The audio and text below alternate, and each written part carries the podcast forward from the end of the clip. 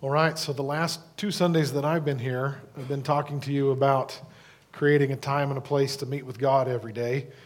Because on Friday before New Year's Eve, the Lord spoke to me and told me that's His word, His instruction for every individual in our church that, that we need to create what in the Old Testament was called the tent of meeting, where Moses would go and commune with God. And Jesus in the New Testament calls it our prayer closet. And so we've been talking about that, about how to, the practicalities of doing it and, and the spiritual nature of it. We're going to continue on in that this morning, and we're going to start again today in Matthew 6 6. We've looked at this the last two Sundays.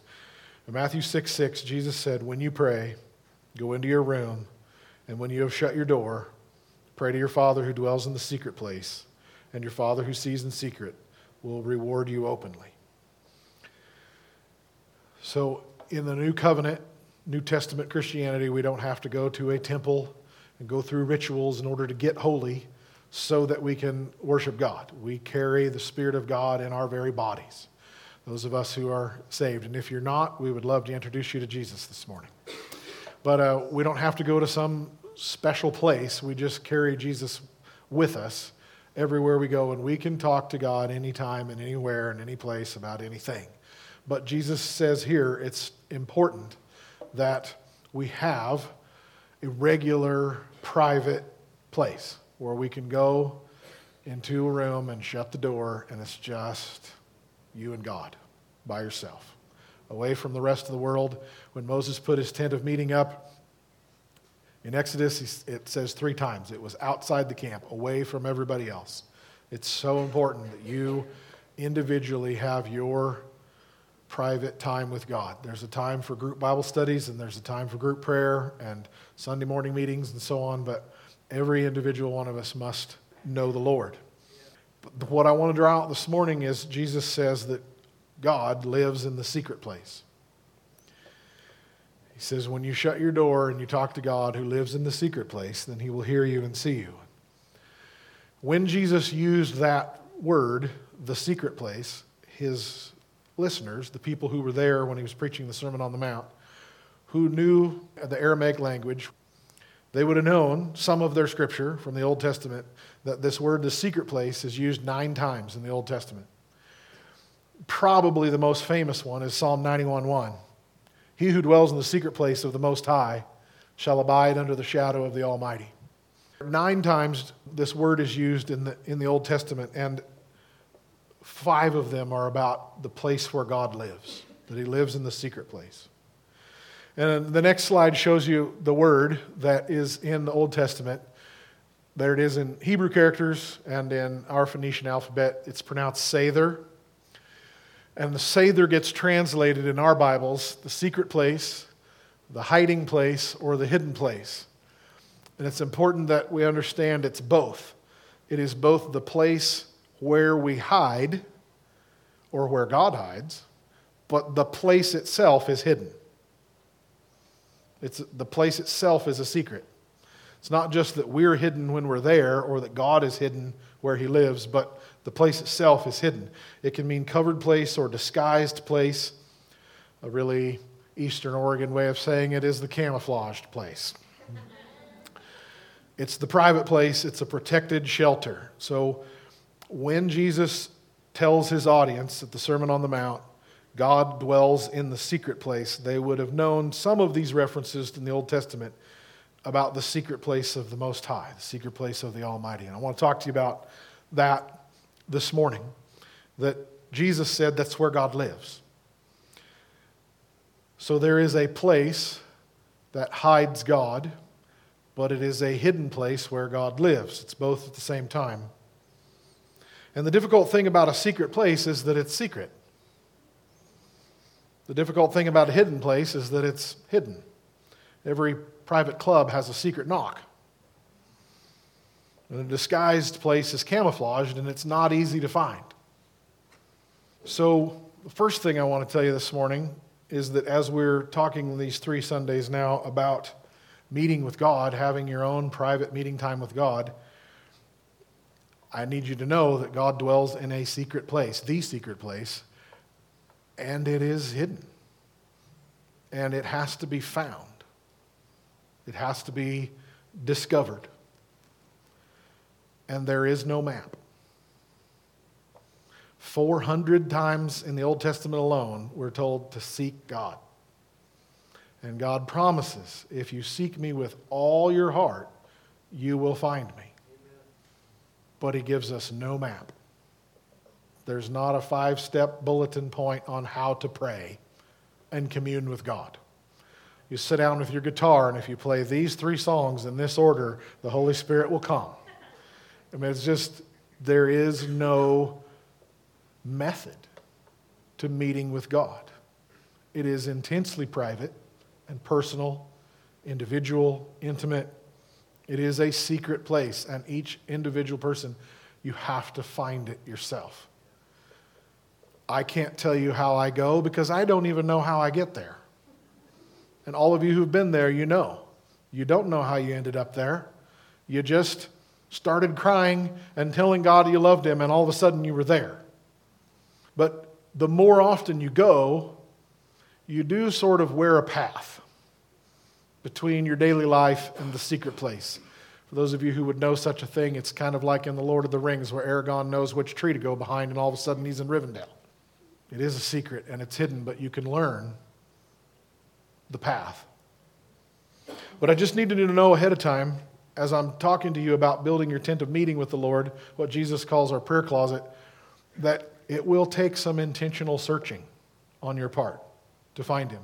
It isn't automatic at all. It isn't easy, it isn't convenient, and it doesn't happen by happenstance. Each one of us must seek God on our own. He is not hiding from you, He is hiding for you. He is hiding so that you can find Him, and He promises if you seek me with all your heart, you will find me. He's not wanting to not be found, He wants to be found. It is actually for our safety and blessing that He who is a consuming fire hides. If He manifested in the open, everything would burn up in our unholiness. But the seeking is the process of becoming holy so that we can stand His presence. This secret place where God dwells is in our own soul. It's right here in our own chest. But where is that? It is the process of learning who God is and where He's at, but it's also learning who I am and where I'm at what's going on in me. And that's, that's seeking God. So the difficult thing about the secret place is that it's secret, that it's hidden. But the good thing about the secret place is that it's secret, that it is intensely personal and intimate and private. And when you find it, you are literally alone with God. In all the universe, you are alone with God. When you're there, you're hidden from all the other people and circumstances and troubles. And you have God all to yourself. And He has you all to Himself. And it is beautiful.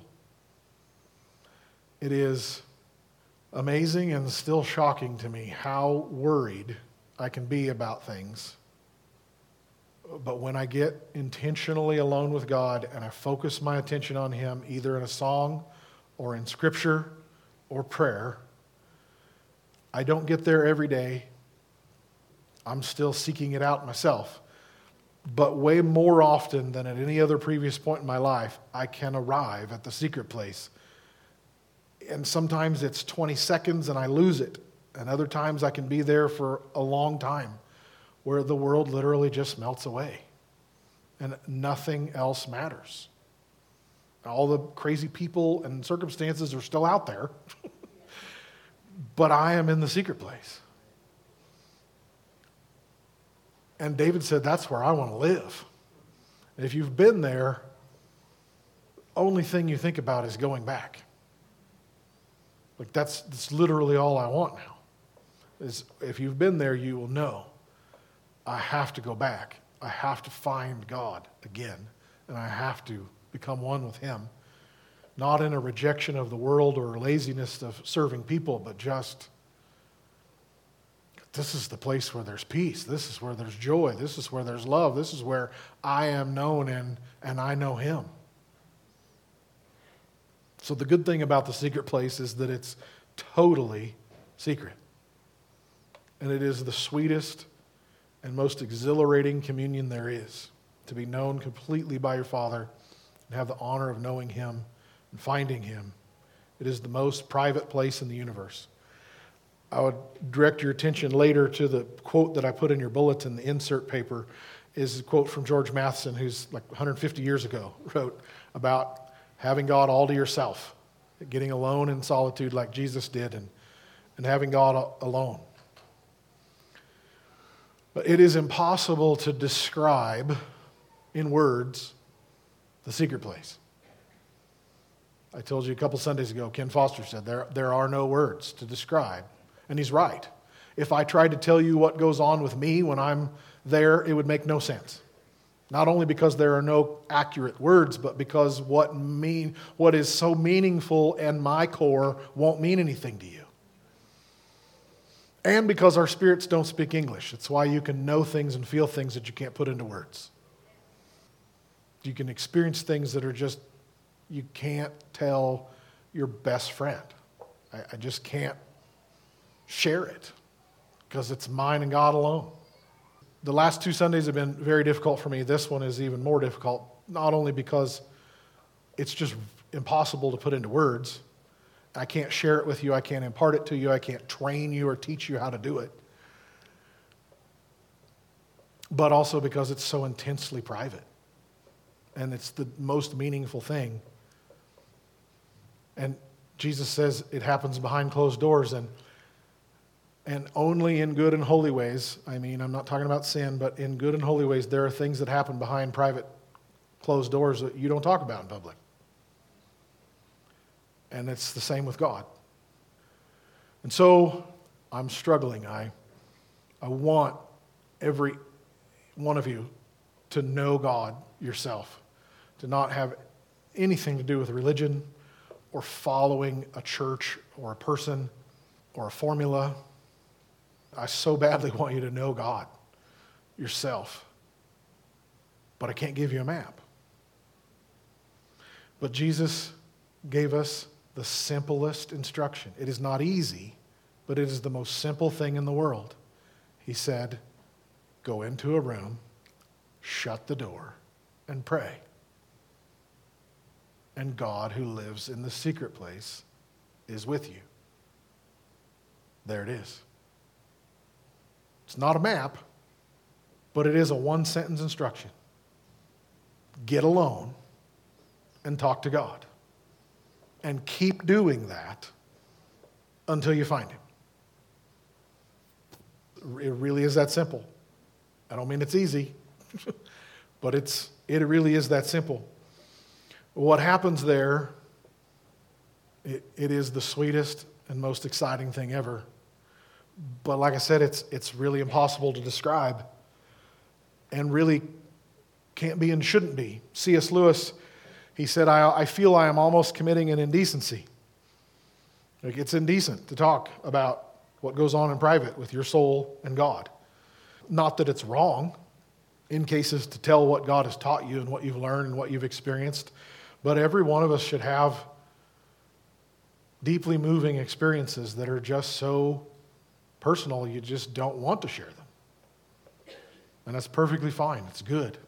And C.S. Lewis said it's indecent to talk about what goes on in my private heart with God. And now I'm going to show you a clip of a video, just like three minutes or something. This is Martin Smith interviewing Brooke Ligertwood. So if you don't know those names, Martin Smith is the leader of the band Delirious, which you may or may not have heard of, but you know their songs because Ted leads a bunch of them over time here at the church. And in the late 80s and early 90s, they were filling stadiums all over the English speaking world. Um, and then he's interviewing Brooke Ligertwood, who is one of the, she's the worship leader of Hillsong. And um, she's got to be top three most famous worship leaders in the world right now. This woman by herself could fill stadiums anywhere in the globe. And she's been doing it for 20 years. And this is her telling about how violating it is to lead worship in front of people because it's so private. And she's specifically telling, if you know the name Darlene Zschech, um, how Darlene, as when she was a teenager, she was already a national pop star on the radio in Australia and New Zealand. She had radio hits, not here in America, but there. She was a professional musician, a performer on stage. Darlene Zschech at Hillsong invites her to come and lead worship. And, and C.S. Lewis says it's an indecency. Brooke uses a much more colorful description.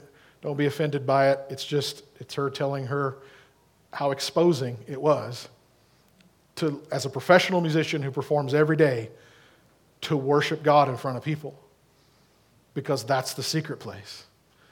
And it's not wrong, it's just her and God. So here's Brooke. Making, you know, mainstream music.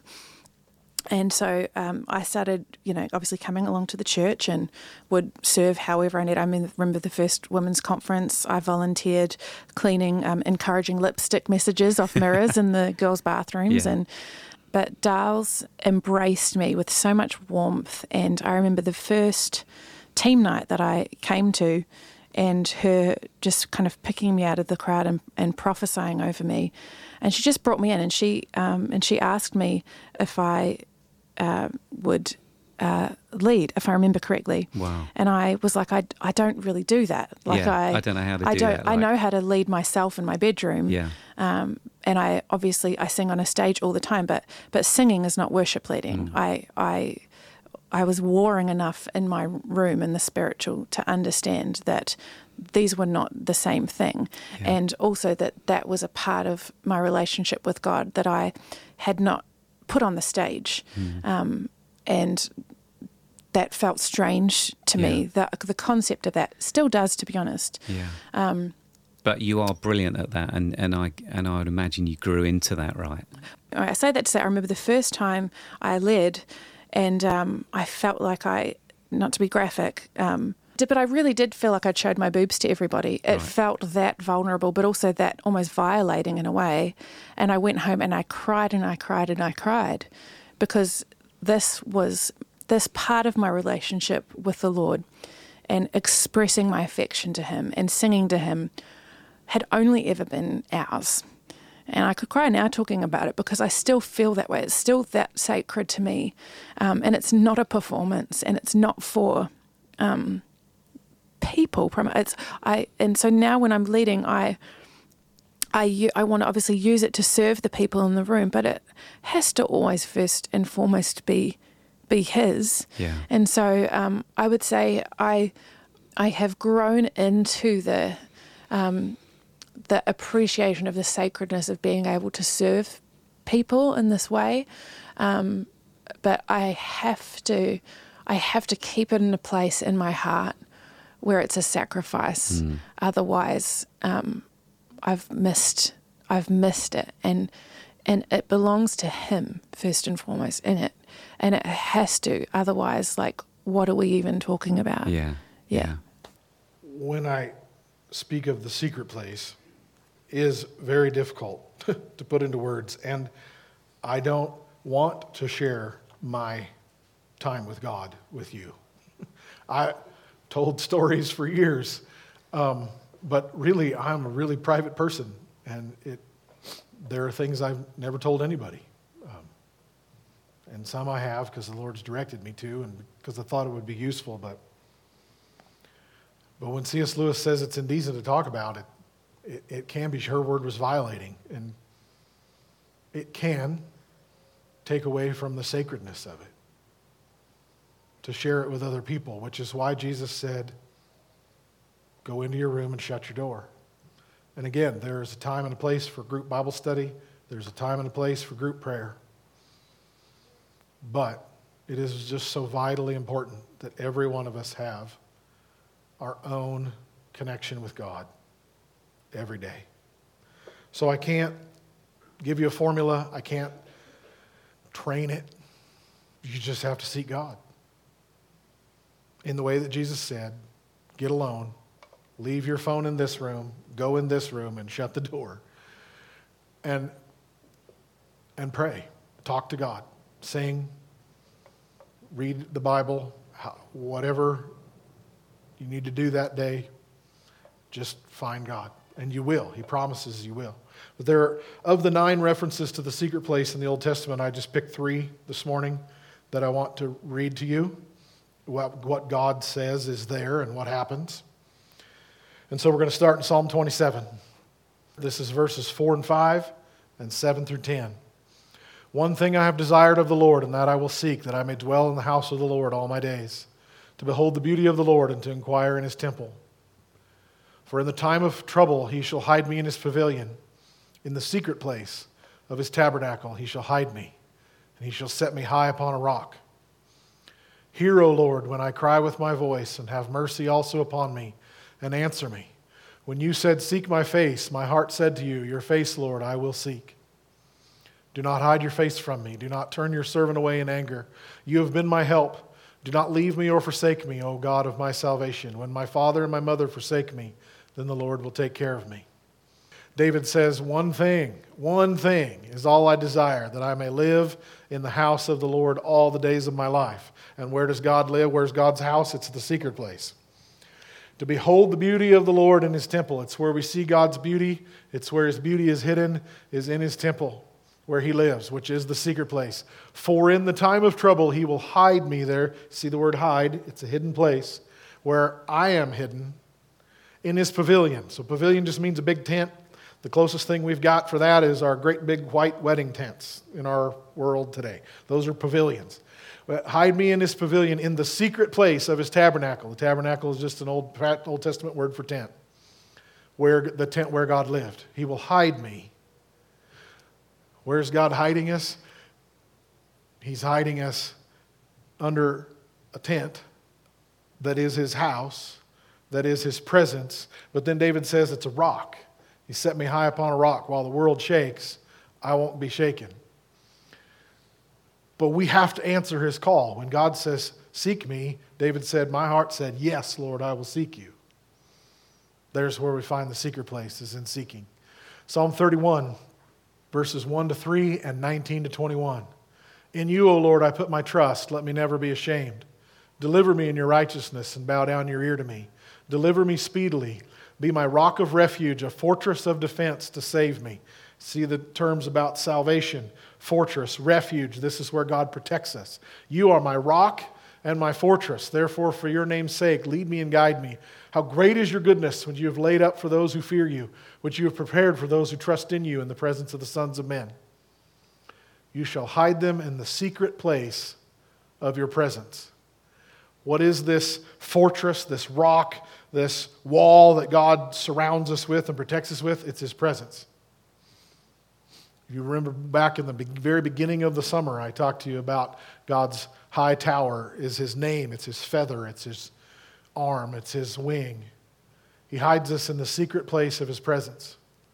It is a, it is a hidden place, but it is the place where he hides us. God puts his arm around you, he puts his wing around you, and you're separated. He separates you from the world. And yes, all the crazy people and the circumstances and, and all the things that are out in the world, they're there. But in here, I'm protected from the plots of men, and you shall keep them secretly in a pavilion from the strife of tongues. Blessed be the Lord, for he has shown me his marvelous kindness in a strong city. And Psalm 91, verses 1 to 10. He who dwells in the secret place of the Most High shall abide under the shadow of the Almighty. If you're in somebody's shadow, you're mighty close. Hello? The secret place is right where God is. And if you're in the secret place, you will be in his shadow. If you are in the shadow, you're in the secret place. This psalm says if you, li- you can live there, you can live in the secret place. What is it that covers us? What's this refuge, this fortress that surrounds us? It's, it's the shadow of God.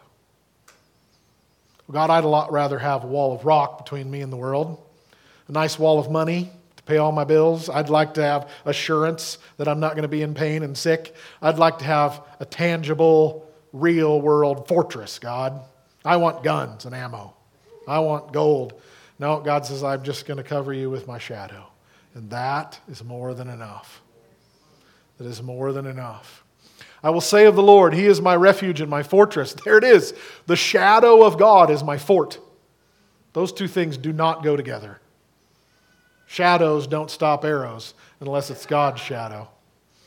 My God, in whom in him I will trust. Surely I, he shall deliver me from the snare of the fowler and from the perilous pestilence. He will cover you with his feathers. Under his wing will, you will take refuge. His truth shall be your shield and buckler, and you shall not be afraid of the terror by night or the arrow that flies by day, nor the pestilence that walks in darkness and the destruction that lays waste at noonday. A thousand may fall at your side and ten thousand at your right hand, but it shall not come near you. Only with your eyes shall you look and see the reward of the wicked.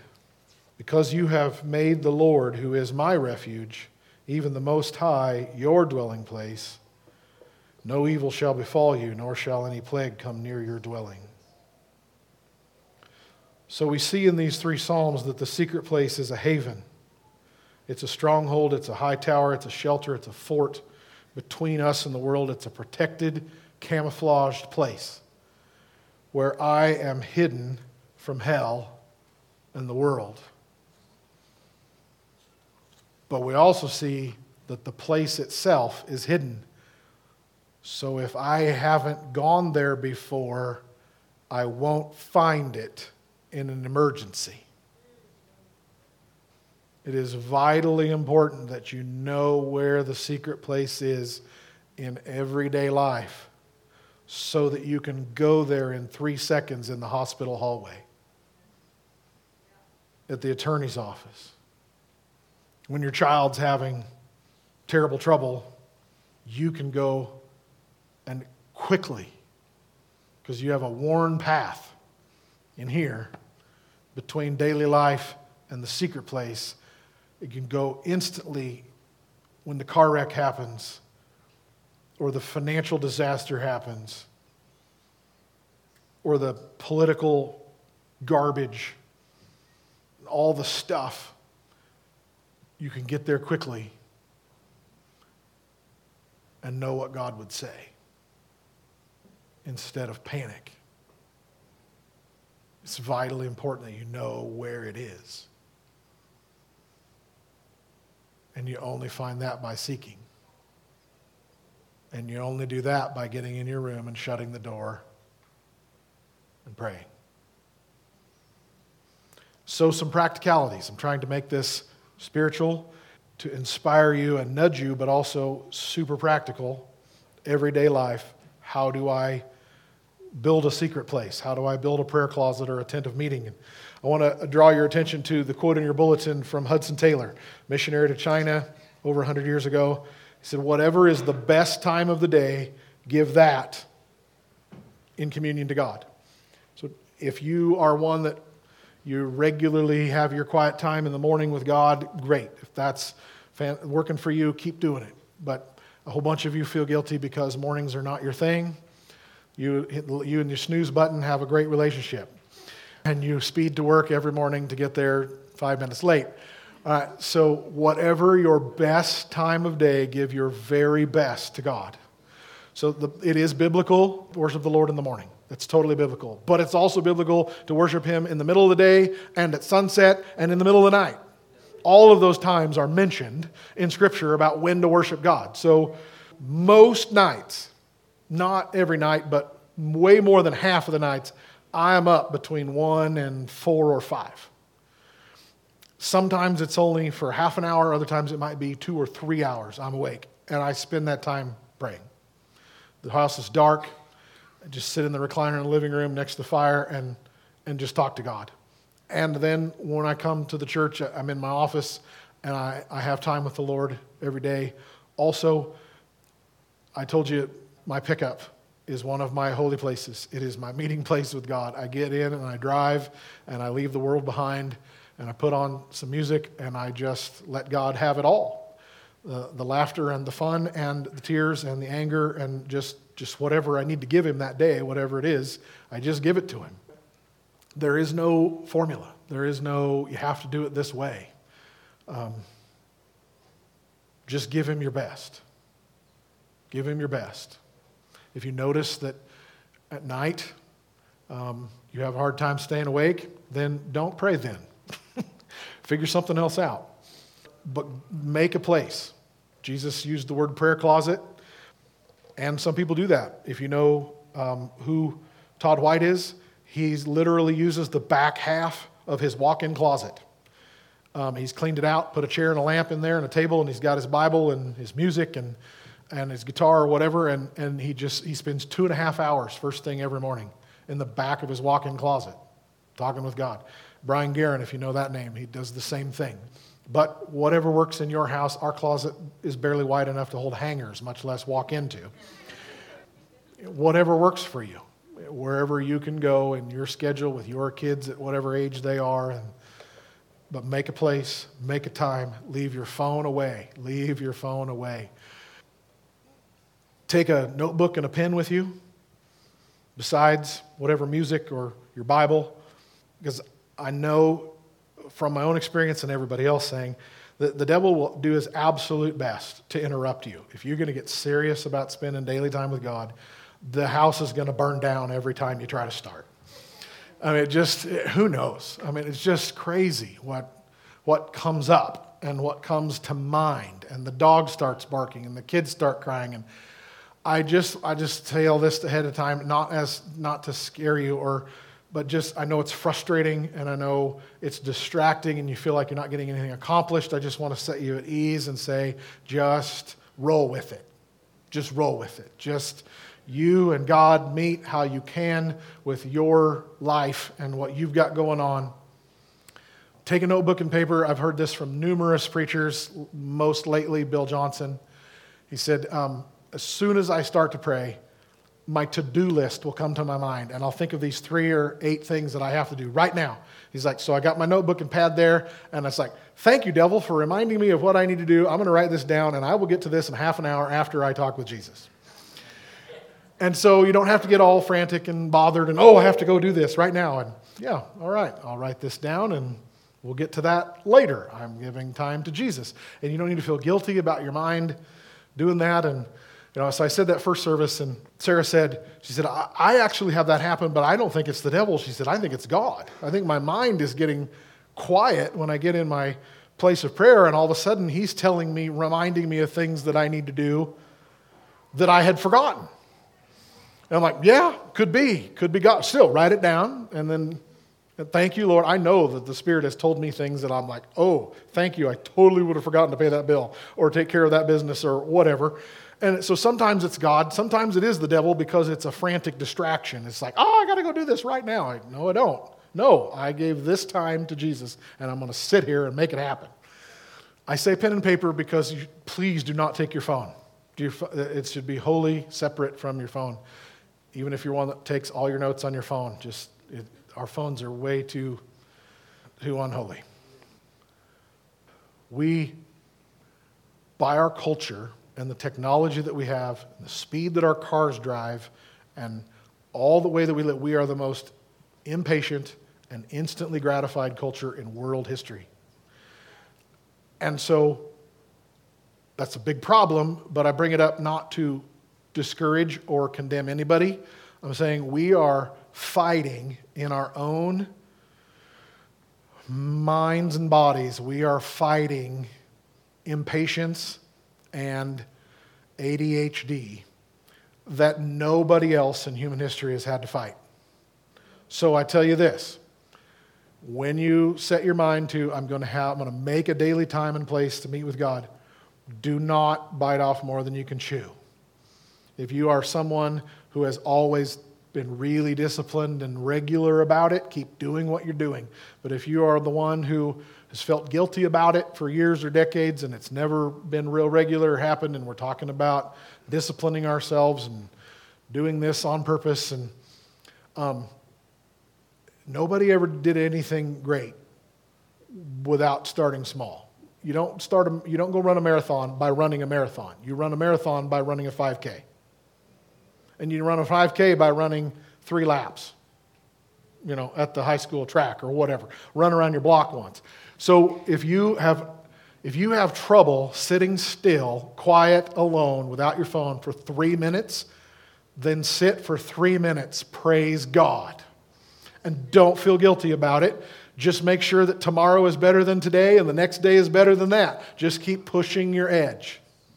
That's how anything is accomplished in sports or fitness or business or anything. It's just keep pushing that edge a little bit. Don't take off.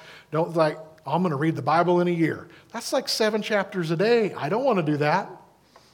If that works for you, great, fantastic. David Hogan reads 50 chapters a day. Like, wow, okay, I'm not going to feel guilty that I don't want to do that. you know, but I read multiple chapters and I read two devotionals and I sing and I pray and it's, it's a whole package deal, but um, don't feel guilty and don't compare yourself to anybody else. If you are so restless that five concentrated, calm, peaceful moments reading half a psalm is all you can manage, great, do it. Praise God. And then the next day, push that. Like, oh, I'm feeling like I want to get up. I'm going to make myself sit here another minute. And I'm going to keep reading another five verses. And you will get to the point where it will, your body and your mind will learn. It's not anything to feel condemned about, it's just something we have to force to happen. Your body and your mind have to be overcome. Don't feel ashamed of it, just keep pushing that edge. Keep pushing that edge. Keep seeking, and you will find. You will find. Don't get discouraged. You will find him. And Satan will find every way to discourage you. This isn't going to work. God doesn't love you. You're not as holy as so and so. Your kids are going to distract you. The dog's going to distract you. Your to do list, or who knows, all kinds of stuff will keep coming up to force you, whether you haven't done this at all before and you're trying to start, or whether you have been sort of regular about it, but you're going to get more regular about it. Just keep pushing that edge. I promise you, you will find him. I promise you. Don't give up. Don't listen to the lie that it's too hard or that God doesn't want to talk to you. I told you Harvest had a great day on Wednesday. She got blasted by the Holy Spirit in class, and she said the first thing she heard God say was, I hear you. She's 18 years old and she's crying to her dad, saying, ah, All my life I have felt like God didn't hear my prayers because I've never heard him. And she said, I heard him. And he said, I hear you. And she said, all, all, my life, my mind and my heart have been like a cluttery bedroom, and God just came in and cleaned the whole room and put everything in order. She wept for hours, and it was beautiful, and wonderful. And I promise you, He hears you. Keep seeking. You will find. Thank you, Father, for your invitation to the secret place, your invitation into the most holy of holies. Thank you for your promise that as we seek, we will find when we seek with all our heart. So, Lord, I bless every person in this room. I pray, Lord, that you would, by your Spirit, give them creative ideas and discipline and instruction and your leading and your drawing, even your wooing, Lord, to make room. We sang, I will make room for you. So we make a room and we make room. Lord, we choose to believe by faith that you will be found by us, that we will find the secret place and we will know you. There will be nothing about religion, nothing about formula. You will know us and we will know you in a perfectly private and personal, relevant way. You will meet us and speak to us. So, Lord, I pray for your Holy Spirit to move on each individual here. That you keep drawing, keep drawing. Lord, especially for those with small kids, I pray for creative ideas on how to do this, to have secret time with you, Lord. Thank you that you want to know us. Thank you that you want us in communion with you. Thank you for the sweetness of your love, for the power of your salvation, the deepest significance and honor that you bestow upon us, that you would give us an audience with the Creator, that you can be moved by our prayers, that you can be moved by our songs, that you collect our tears, you cleanse our hearts. You've known our souls in adversity. We are never alone. Lord, I pray that you would call each individual name from your throne. Draw each one of your children to your tabernacle. Lord, forgive us for just being distracted by the world. The world is so loud. There's so much. It's so overwhelming, but it is so completely worthless. It's so totally meaningless. The stupid stuff we give our attention to. We turn our back on all of that, Lord, and we turn toward you. And we commit again today to give you our attention and our affection every day, to go into the room and shut out the world and meet with our Father who dwells in the secret place.